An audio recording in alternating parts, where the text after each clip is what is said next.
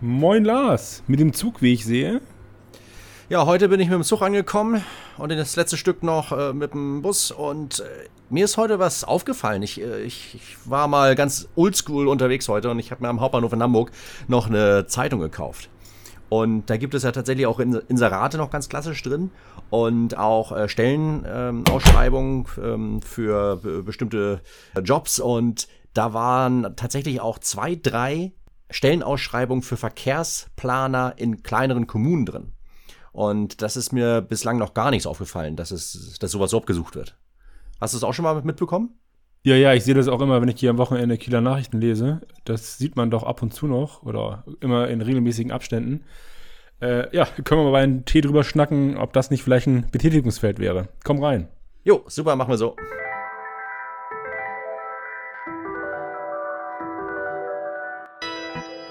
Mobility, der Mobilitätspodcast.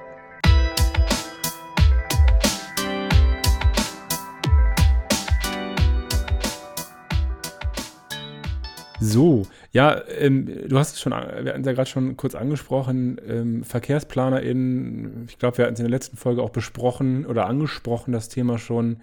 Verkehrswende ist ja eigentlich schon losgegangen. Äh, da werden irgendwie eigentlich nur Sachen saniert und um neue Projekte zu planen, bräuchte man eigentlich mehr Personal. Das fehlt. Das wurde ja. jahrelang nicht ausgebildet und das fehlt jetzt. Äh, wundert mich jetzt auch gar nicht so wirklich. Also ich komme ja so aus dem geografischen Bereich, was so meine Studienzeit so angeht. Und ich bin nie über das Thema Verkehrsplanung gestolpert, wirklich. Also nur, wenn ich mich selber mal für bestimmte Themen interessiert habe. Aber äh, es gab also weder im Bachelor noch äh, dann später im Master gab es einen Professor oder einen wissenschaftlichen Mitarbeiter, der wirklich auf dieses Thema spezialisiert war und war auch nie wirklich Thema, wenn es irgendwie darum geht, ja, wo arbeiten eigentlich Geografen wirklich? Ne? Ähm, obwohl das ja eigentlich ein Betätigungsfeld wäre, im weitesten Sinne, wo auch äh, Geografen hin könnten. Ne? Naja, die können da sehr gut hin, wenn du, wenn du Stadt- und Regionalplanung, was ja bei euch ein Schwerpunkt sein kann. Genau das ist eben der, der Punkt, dass, dass ich glaube, viele GeografInnen, wenn sie sich entsprechend spezialisieren hätten oder wüssten, dass sie sich da besser spezialisieren könnten, auch eine gute Personalquelle wären. Wir haben aber, glaube ich, ein anderes Problem ist, dass im Norden nicht ausgebildet wird den, in diesem Bereich. Also ja, es gibt in Kiel den Master Stadt- und Regionalplanung. Das war es dann aber auch. So richtige VerkehrsplanerInnen werden hier nicht ausgebildet. Und dann versucht man Leute irgendwie nach Schleswig-Holstein zu locken.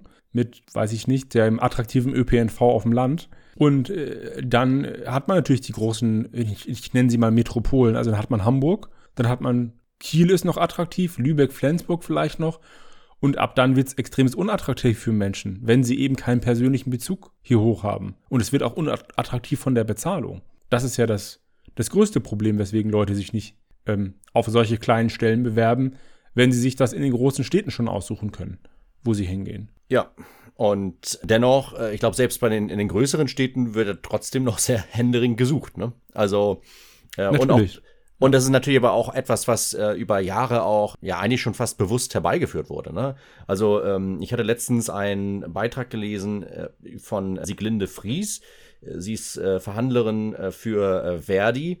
Sie hat nochmal auch formuliert, dass äh, wirklich äh, viele Gemeinden, sie hatte als Beispiel Bremen und Hamburg, was natürlich auch Stadtstaaten sind, dass die wirklich einen Trend zur Armut haben, was Personal angeht. Ne? Also ähm, 1992 gab es in Hamburg noch über 100.000 Angestellte, die für die Stadt gearbeitet haben. Und zurzeit gibt es noch 70.000. Und es gibt tatsächlich eine Personalbremse, also ähnlich wie die, äh, oder wahrscheinlich auch mit, verbunden mit der Schuldenbremse. Ne? Also man möchte gar nicht so viel Personal haben. Natürlich ist es jetzt nicht aufgedröselt, wie, wie viel davon jetzt äh, in, in den Planungsämtern arbeiten, aber man kann schon ein Gefühl dafür kriegen, ne? wenn es wirklich in einigen Stellen wirklich einen Einstellungsstopp gibt. Wir aber auch den Fakt haben, dass die ganzen Babyboomer in den nächsten Jahren in Rente gehen. Ne? Also da sieht man ja schon, was auf uns zukommt. Ja, und das ist ein, das ist ein Problem und ähm, da sehe ich auch noch nicht die Lösungsvorschläge von der Politik dagegen zu steuern. Diese sechs Stiftungsprofessuren, die geschaffen wurden, äh, lösen das Problem bei Weitem nicht. Ähm, A, weil sie gestiftet sind, das heißt, sie sind zeitlich begrenzt. B, weil es größtenteils entweder A, nur grundständige Studiengänge sind oder Aufbaustudiengänge äh, und C, weil es viel zu wenige sind. Das so. Und, ähm, ähm, magst du noch mal kurz ausführen, welche Stiftungs... Die vom Bundesverkehrsministerium. Die, äh, es sind sechs Professuren gestiftet worden, also gefördert, faktisch. Unter anderem, äh, be am bekanntesten ist die Professur, von, die besetzt wurde von Professorin Jana Kühl, die Geografie in Kiel studiert hat, an der äh, Ostfalia Hochschule. Jetzt bitte die Lücke einfüllen. Ich muss kurz googeln, wo sie Ostfalia Hochschule steht auch bei denen im Titel nicht drin. Grüne Grütze. Äh, witzigerweise ist auf ihrem Profilbild auf der Homepage die Veloroute 10 zu sehen. Salzgitter. Salzgitter. Ja, also Salzgitter ist, ist, also sie ist in Salzgitter, aber das Ding hat vier Standorte. Unter anderem auch Wolfsburg. Aber da sie auch in der Fakultät Verkehr, Sport, Tourismus und Medien ist, ist sie in Salzgitter. Ja, also da gibt es bestimmt in den nächsten Jahren Dutzende neue Facharbeiter für Deutschland.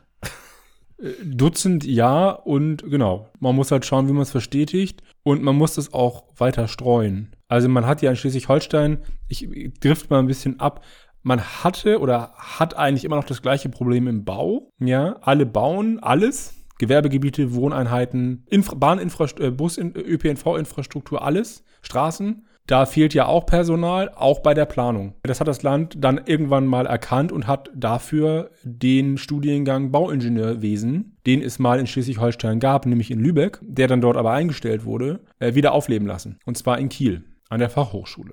Dort hat man jetzt aber das Problem, deswegen habe ich es gerade angesprochen, dass dort nur Bachelorstudierende ausgebildet werden. Das heißt, nicht jeder gibt sich mit einem Bachelor zufrieden, weil auch in der freien Wirtschaft natürlich mit einem Masterabschluss in dem Bereich deutlich besser gezahlt wird und dann gehen die wieder weg. Ja, dann haben sie den Bachelorabschluss hier gemacht, haben mir vielleicht ein, zwei Praktika absolviert und dann gehen sie woanders hin und da sie den Master nicht in Schleswig-Holstein machen können, ziehen sie in ein anderes Bundesland und die Wahrscheinlichkeit, dass sie da ihren ersten Job antreten, ist hoch. Das heißt, da muss noch ein Masterstudiengang dazukommen und das gleiche brauchen wir auch für äh, die Verkehrsplanung. Eigentlich bräuchte jedes Bundesland äh, eine eigene Hochschule dafür. Also gut, vielleicht die, das Saarland nicht, aber ich möchte jetzt ja, Bundesland. Mindestens das Saarland.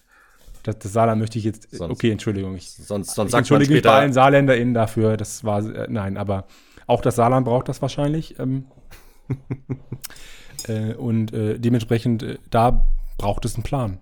Ja, äh, und man fragt sich immer, warum kommt keiner mit diesem Plan, ne? Also, ähm, es kann ja nicht immer alles Aufgabe der Bürgerinitiativen und NGOs sein, solche Pläne und Forderungen zu stellen. Also eigentlich muss es doch auch jedem Politiker klar sein, dass es da ein Problem gibt. Und das fand ich jetzt auch so enttäuschend bei der ganzen, ja, die ganzen Sondierungsgespräche, ne, äh, Ampelkoalition. Also es wurde ja mal wieder sehr viel aufgeschrieben und von der FDP vor allem kam natürlich auch mal sehr viel zur Digitalisierung. Finde ich ja mal klasse, ne?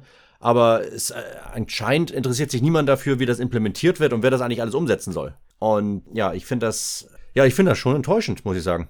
Also. Ist es auch. Aber ich glaube, der Punkt, ähm, ist, dass Bildungspolitik grundsätzlich, und dazu gehört ja auch so Ausbildung, ja, auch an Universitäten ist auch Bildungspolitik. Das ist immer das Thema, wo man zuerst spart und was niemanden interessiert. Ja, weil bisher hat es ja auch irgendwie geklappt. Haben wir, glaube ich, in der letzten Folge auch drüber gesprochen. Man, hat, man fährt eigentlich nur auf Bestand. Man, man hatte die Babyboomer-Generation, wo, wo, im Über, wo, wo sehr viele Menschen in allen Bereichen irgendwie waren und hat nicht erkannt, wie man da entgegensteuern kann oder in welchen Bereichen man gegensteuern muss. Und es kostet Geld. Bildung kostet Geld und Hochschulen sind besonders teuer, ähm, was das angeht im Vergleich. Äh, wobei es auch Geld bringt. Also einen neuen Studiengang einzurichten kostet natürlich auch Geld. Und da schiebt man sich wieder den, äh, die, den Geldsäckel dann die Verantwortung dafür äh, zu. Und ja, natürlich ist dann so der Punkt, ich glaube, PolitikerInnen sehen das nicht, weil Implementierung etwas ist, was, was, was sie ungern sich genauer mit befassen, weil ähm, es reicht doch, dass sie den Haushalt beschlossen haben. Ist jetzt mal meine polemische Aussage dazu, wobei ich es formulieren würde, warum eben nicht sich damit profilieren und zu sagen, ich schaffe Arbeit und ich schaffe Zukunft für mein Bundesland. Also es wäre ja auch ein Alleinstellungsmerkmal zu sagen, wir gründen jetzt eine Radprofessur in Schleswig-Holstein eine dauerhafte. Oder in Hamburg, dass sich der Verkehrssenator hinstellt und sagt, wir geben Geld an eine Hochschule, die wir haben, dass die eine Radprofessur ausschreiben. Und man darf ja nicht vergessen, es ist ja, ist ja, also da, da, da werden ja nicht zehn Leute, also es ist ja eine Professorin plus, plus zwei, drei wissenschaftliche MitarbeiterInnen. Also auf so einem Niveau läuft, so läuft das ja manchmal, meistens. Ja, da wird ja keine neue Fakultät gegründet. Das Nee, wobei auch das ja eigentlich, also wenn man mal sich überlegt, welche Herausforderung die Verkehrswende ist, in Verbindung mit der Energiewende auch, ne? Der ganze Themenbereich Umweltschutz, was das für eine Herausforderung ist. Und man kann da gerne auch die Digitalisierung mit reinnehmen, ne? Kann man ja gerne machen. Oder muss man eigentlich auch machen. Anders geht es nicht. Wenn, wenn man das alles zusammen zählt, was das für eine Menschheitsaufgabe ist, der wir uns gerade stellen, ne? Dann, dann wird für mich immer zu sehr nach dem alten Muster gedacht. Also alles hat einen Preis, aber nichts hat einen Wert. Ne?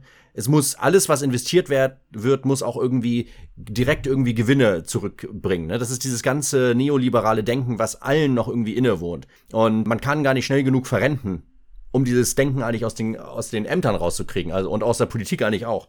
Ähm, wobei da natürlich die Leute äh, nicht verrentet werden so schnell. Aber natürlich haben wir auch die Schuldenbremse. Ne? Also nicht nur in Hamburg eine Einstellungsbremse, sondern auch die Schuldenbremse. Und, und das Problem daran ist ja, und da könnte man auch mal eingreifen. Ne? Das wurde ja auch jetzt debattiert zum ersten Mal bei, bei der Ampelkoalition. Aber es wird wahrscheinlich umgesetzt. Aus bekannten Gründen. Also ich will nur drei Buchstaben nennen. FDP. Also Vielleicht auch SPD, mal gucken. Aber die Ausgaben werden, li äh, werden limitiert. Ganz krass. Ne? Also man darf halt nicht zu viele sogenannte Schulden aufnehmen. Aber auf der anderen Seite wird auch nicht festgelegt und auch nicht gesagt, ja, der Staat muss aber auf der anderen Seite auch investieren, ne? um die Grundversorgung aufrechtzuerhalten, um auch eine Zukunft für dieses Land auch aufrechtzuerhalten. Ne? Das, das sagt die Schuldenbremse auf der anderen Seite nicht, sondern man kann munter quasi kürzen. Und es wird auch nicht gesagt, dass Steuern auch nicht gekürzt werden dürfen. Ne? Also eigentlich müsste wenn man das alles mal betrachtet, müsste eigentlich auch festgelegt werden, ja, also Schuldenbremse ja, aber nur, wenn quasi die Mindestinvestitionen quasi auch getätigt werden können. Ne? Sonst kann man das gleich vergessen. Das ist vielleicht dann meine polemische Äußerung dazu.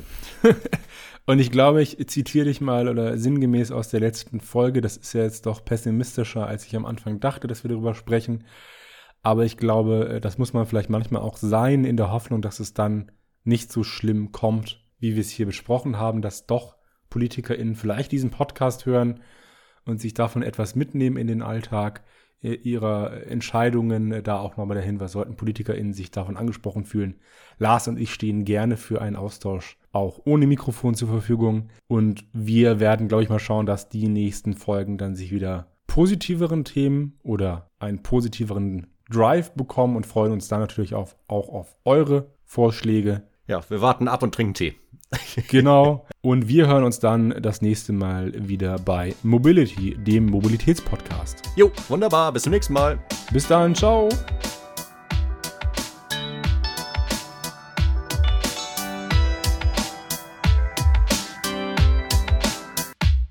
Mobility, der Mobilitätspodcast. Jetzt alle 14 Tage neu.